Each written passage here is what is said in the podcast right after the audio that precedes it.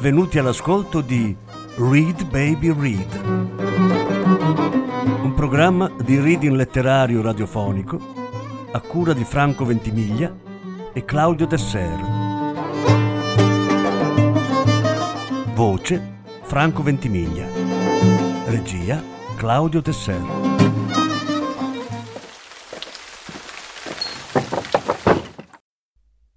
Patrick Modiano Sconosciute. Lettura in undici parti. Settima parte. Il taxi ci depositava all'Hotel Beau Rivage, dove Madame El Koutoub incontrava alcuni amici per una partita a canasta. Io portavo a spasso il cane nel giardino dell'albergo. Superato il campo da tennis, seguivamo il sentiero e lì accanto, lungo la china del prato, c'erano tante piccole tombe, tombe di cani, su cui erano incisi i loro nomi e delle frasi in inglese, francese, spagnolo, tedesco. Le date indicavano che quei cani avevano vissuto all'inizio del secolo e provenivano da svariati paesi. Uno era nato in America. Non solo le donne come Madame El Koutoub venivano a finire i loro giorni a Losanna, anche i cani. Io cenavo con Bobby Bagnard in albergo il taxi veniva a prenderci verso le undici e tornavamo tutti e tre ad Annecy. Per le giornate come quella, Madame El Koutoub mi pagava 500 franchi. Mi stavo affezionando a lei e al suo cane. Durante le nostre passeggiate nel giardino dell'Hotel Imperial o in quello del Beau Rivage, il cane di tanto in tanto si fermava e mi fissava con uno sguardo singolare. Sembrava non prendermi molto sul serio Pareva volesse informarmi che per il momento eravamo in buone mani. Finché dura. Spesso ad Annecy, verso le dieci di sera, lo portavo a fare una passeggiata più lunga. Andavamo insieme fino alla stazione.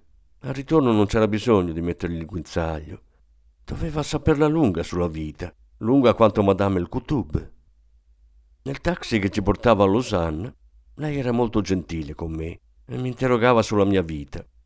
Un giorno mi ha stretto il braccio e mi ha detto sorridendo Mi sa che tu sei della stessa razza di Eliette el Kutub. Non ho capito bene sul momento. Gli uomini, mi aveva detto, l'avevano appagata da tutti i punti di vista. E lei pensava che sarebbe stato lo stesso per me, anche se fisicamente eravamo diverse. Alla mia età lei era bionda, con gli occhi di smeraldo. Avrebbe voluto darmi dei consigli, ma riteneva che il mondo fosse diverso da quello della sua gioventù.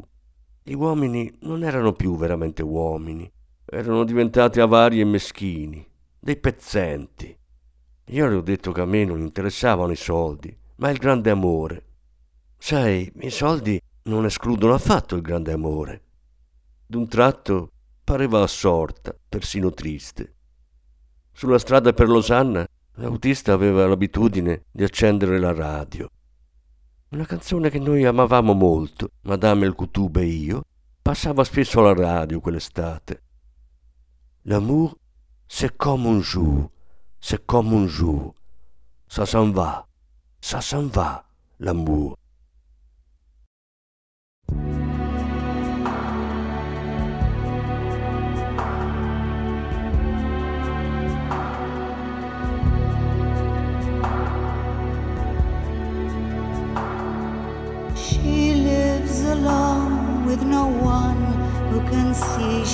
She's unhappy. She knows what she lost, still she is waiting for more. She could be living in hell and not know someone loves her. What can she do? What is she waiting for? The day turns to night, he just can't find the right words to tell her. Twisting and turning and looking for something to say.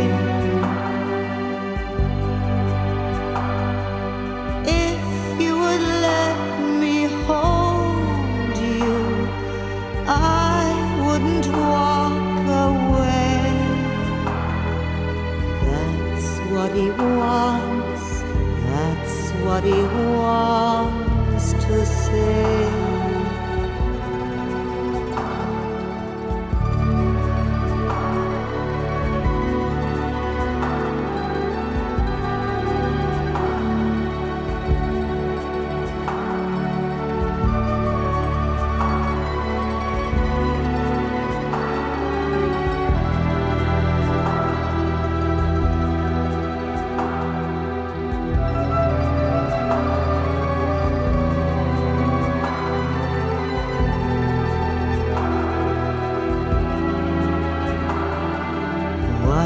can she lose?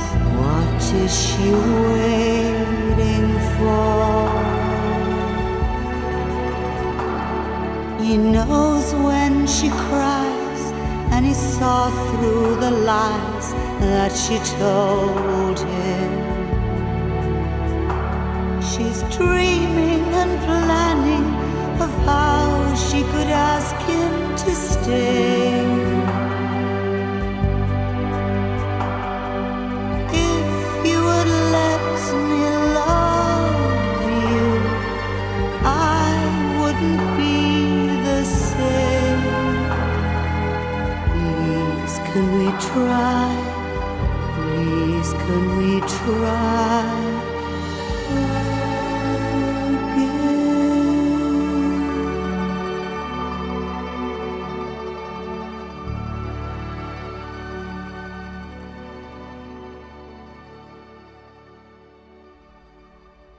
Mattino, mentre arrivavo in albergo, il portiere mi ha detto che Madame il Kutub non c'era più. Se n'era andata durante la notte insieme a Bobby Bagnard, senza dare spiegazioni. Aveva lasciato una busta per me, mille franchi in biglietti da cento, e grazie con la sua grande calligrafia. Quella partenza mi ha addolorata. Le persone hanno un modo curioso di scomparire. Nei giorni seguenti ho pensato molto a Madame il Kutub, al suo cane, a Sylvie, a mio padre. La sera i miei passi mi hanno riportata verso la stazione, al caffè di Rue de la Poste. Bob Broom era seduto a fare i conti dietro il bancone e si apprestava a chiudere il locale. Ma guarda, era proprio contento di vedermi. Aveva trovato alcuni ricordi di mio padre che voleva consegnarmi. Una valigetta di pelle marrone chiaro. Conteneva alcuni libri, delle foto, una pistola e le pallottole chiuse dentro una piccola scatola. Ha tirato fuori la pistola e mi ha spiegato che era quella che usava mio padre durante la guerra e dopo. Era un eccellente tiratore. Ha insistito per mostrarmi come funzionava il revolver, o meglio la pistola automatica. Anche se non mi piacciono le armi, ho seguito la sua dimostrazione. Dopotutto, per capire meglio un padre sconosciuto, bisogna tentare di camminare sulle sue orme e di ripetere i suoi stessi gesti. Nelle foto mio padre era spesso assieme a una donna, ma non era mai mia madre. La sera ho cominciato a leggere i libri che aveva letto lui, visto che erano nella valigetta. La rue du chat qui pêche, Vita di Mermot, Manuale d'alpinismo, Manuale di mimetizzazione. È un libretto verde pallido, antologia di poeti del XIX secolo, in cui aveva sottolineato due versi. Je me souviens des jours anciens. Ma non per questo ne sapevo di più su di lui. Verso la fine del mese di agosto, il portiere dell'Imperiale mi ha segnalato dei clienti che cercavano una babysitter, una coppia ricchissima sulla Trentina, il signore e la signora Frédéric Aspin. La signora era una bionda sdegnosa che sembrava avesse sempre il broncio. Non mi ha detto una parola e l'ho vista malapena. Il signore non mi è piaciuto fin dal primo sguardo. Un francese, anche lui sdegnoso, con dei capricci da bambino viziato. Aveva prenotato in permanenza il tennis dell'albergo perché non sopportava che qualcuno giocasse su quel campo se non c'era lui. Aveva anche affittato un fuoribordo e faceva tutto il giorno sci nautico con sua moglie. Era imperioso, ma voleva soggiogare con il suo fascino quelli che giudicava inferiori. Per questo mi aveva detto Ma no, non mi chiami signore. È sciocco così fra di noi. E mi fissava con uno sguardo insieme sprezzante e divertito, sotto quelle palpebre pesanti. Ma io mi ostinavo a chiamarlo signore. Era biondo con i capelli ricci, quasi crespi, la pelle abbronzata e gli occhi azzurri. Il portiere mi aveva detto che assomigliava all'erede della corona d'Italia, come se io avessi potuto sapere a chi si riferiva. Per tre giorni ho badato ai loro due bambini, li portavo a fare il bagno sulla spiaggia dello Sporting, poi li facevo mangiare sulla terrazza del ristorante e li accompagnavo in camera per il sonnellino. Di nuovo piscina alle cinque, poi cena alle sette e mezzo nella loro camera, vicino a quella dei genitori, a letto alle nove. Aspettavo fino a mezzogiorno il rientro del signore e della signora Aspin. Leggevo uno dei libri di mio padre, La rue du Chat qui pêche.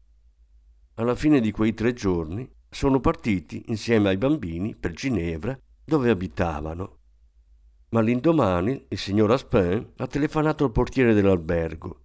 Avevano ancora bisogno di una babysitter per una settimana a Ginevra, in attesa che la governante rientrasse dalle vacanze, e avrebbero desiderato che andassi io. Non so dire perché ho accettato, senz'altro per guadagnare un po' di soldi prima di andarmene una volta per tutte. Dove? Non lo sapevo ancora, ma volevo che fosse il più lontano possibile. E poi il portiere mi ha consigliato di andare.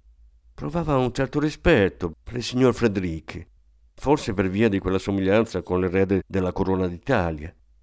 Mi ha spiegato che il nonno del signor Frederic, un francese, aveva fatto fortuna in America prima della guerra, grazie all'invenzione di un materiale plastico molto usato nell'industria.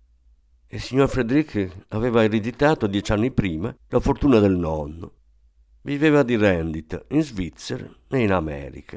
Ed evidentemente questa rendita era tanto ragguardevole che il signor Frederick si considerava un poco al di sopra della legge e delle contingenze che i comuni mortali sono costretti a subire. Non mancava mai di trascorrere qualche giorno all'Imperial di Annecy, perché sua madre l'aveva portato lì quando era bambino in effetti era commovente vedere fino a che punto amasse sua madre. Questa considerazione del portiere avrebbe dovuto risvegliare la mia diffidenza. Anche quell'altro, Telloir, amava tanto sua madre.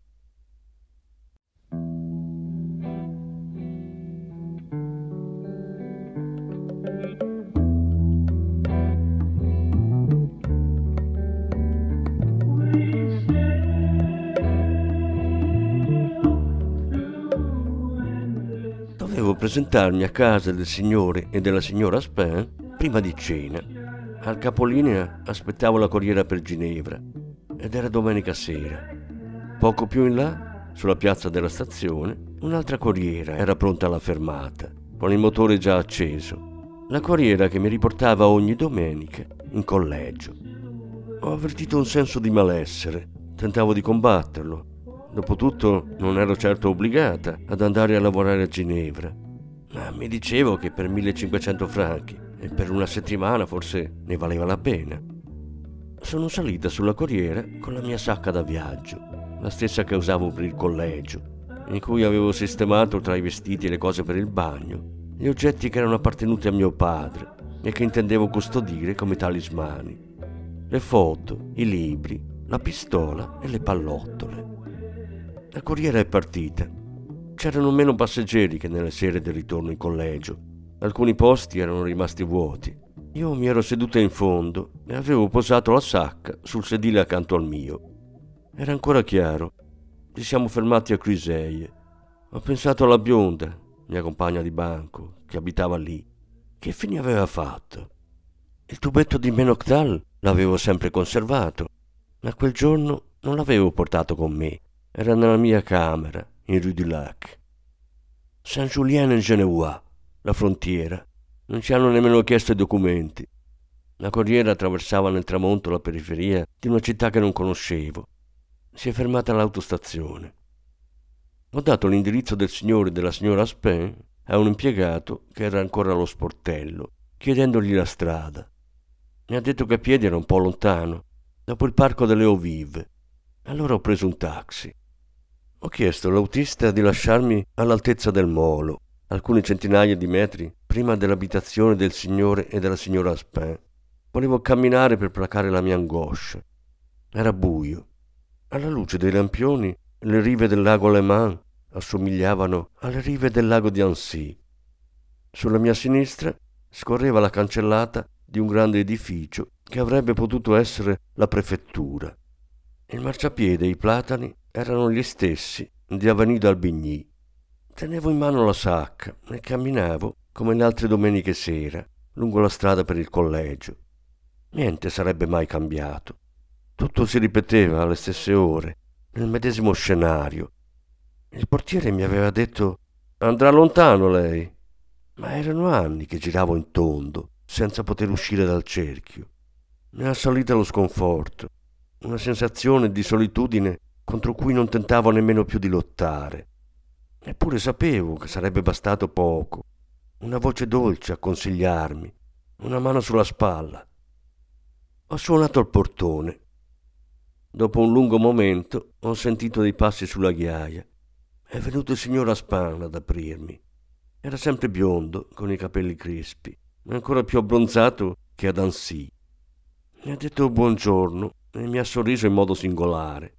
Anche i suoi occhi mi fissavano in maniera strana sotto le palpebre pesanti. Sembrava che avesse bevuto. Indossava un maglione e un foulard annodato dentro il colletto aperto della camicia. Percorrevamo il vialetto illuminato da un lampioncino laggiù, sulla scalinata d'accesso.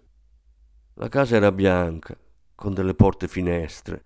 L'ingresso si trovava sotto un porticato, una casa ben più imponente e lussuosa delle ville in cui lavoravo d'estate con mia zia. Nell'atrio, ai piedi della scala, lui mi ha detto i bambini stasera non ci sono. Torneranno da Gstad domani, insieme a mia moglie. Se vuole le mostro la sua camera. Quella disinvoltura e quel sorriso che rivelano un malcelato disprezzo o il sospetto che uno si stia prendendo gioco di te. Il pavimento era di marmo, a losanghi bianche e nere. È andato a chiudere dall'interno, a chiave, la porta d'ingresso in ferro forgiato. All'improvviso ho pensato che mi avesse attirata in una trappola. Si è mosso verso la scala. L'accompagno in camera sua. Io salivo la scala dietro di lui nel momento in cui l'avevo visto chiudere la porta a chiave, ero stata presa dal panico, ad ogni gradino sentivo tornare il mio sangue freddo. Sul pianerottolo del primo piano mi ha detto Sono con un amico. Vorrebbe bere qualcosa insieme a noi? Questa proposta mi ha sorpresa. Come vuole, signore. Non mi chiami più signore, comunque non stasera. Mi sorrideva mi ha fatto entrare in un salottino con i muri rivestiti da una boiserie. Su un lato la biblioteca, un sofà davanti al caminetto, la luce del lampadario e di una lampada sopra il camino. Le tende alle finestre erano tirate. Un uomo stava seduto sul sofà, si è alzato, biondo, di statura media, della stessa età del signor Aspin, sui 35 anni. Aveva indosso giacca e cravatta, e attorno al polso una catena d'oro. Io sono Alain, lei è un'amica di Frederic. Aveva una voce dai toni striduli e un volto sciupato e malsano da ragazzo vecchio. È la nuova babysitter, ha detto il signor Aspin. Allora l'altro mi ha squadrata come se fossi un capo di bestiame. Scuoteva la testa. Sul tavolino basso un vassoio con una bottiglia di cognac mezza vuota due bicchieri sul bordo del tavolo. Nel posacenere un sigaro spento. Si sieda, mi ha detto il signor Aspin. Mi sono seduta sulla poltrona di pelle di fianco al sofà. Mi ero posata la borsa sulle ginocchia. Si mette pure a suo agio. Ha preso la mia sacca e l'ha posata tra il sofà e la poltrona. L'altro continuava a fissarmi, sorridendo, ma era un sorriso falso, con il gelo negli occhi.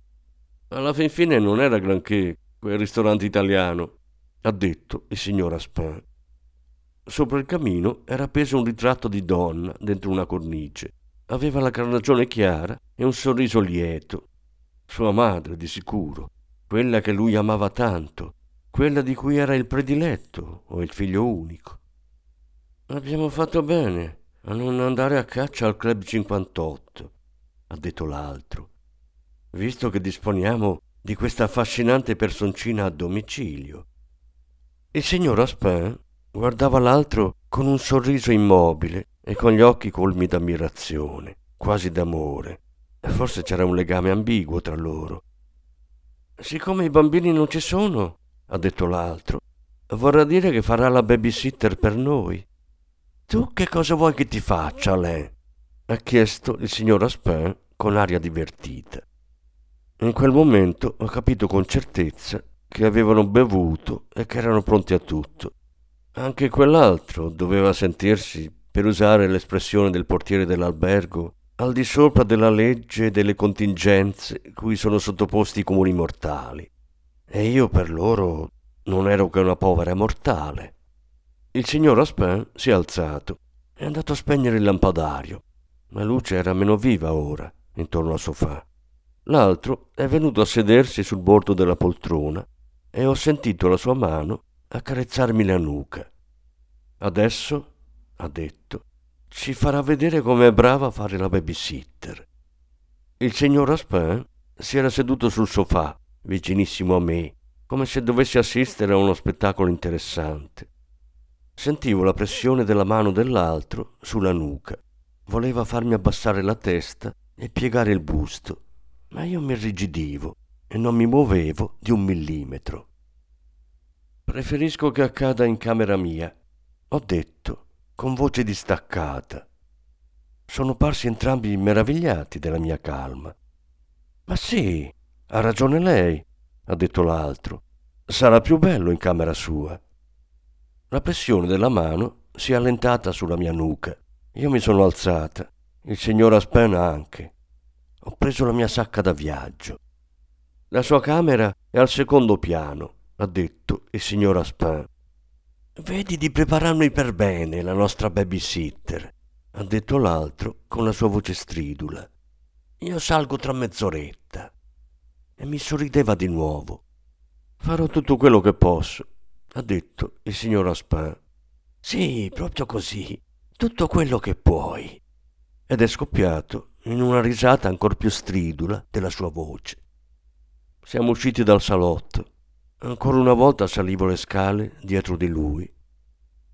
Una stanza spaziosa, un grande letto e i muri tappezzati di un tessuto giallo pallido. La camera comunicava con una stanza da bagno. La porta era spalancata. Tra le due finestre un acquaffese ingombra di pettini, portacipia, boccette di profumo. Ho capito che non era la mia camera. C'era una piccola chiave nella toppa.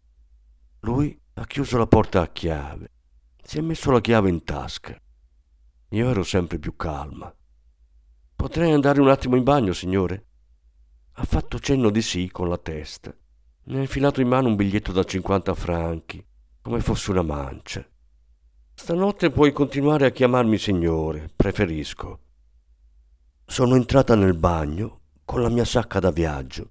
Ho chiuso la porta e ho aperto uno dei due rubinetti del lavandino. Lasciavo l'acqua scorrere. Mi sono seduta sul bordo della vasca e ho frugato nella sacca. Ho tirato fuori la pistola e la scatoletta che conteneva le pallottole.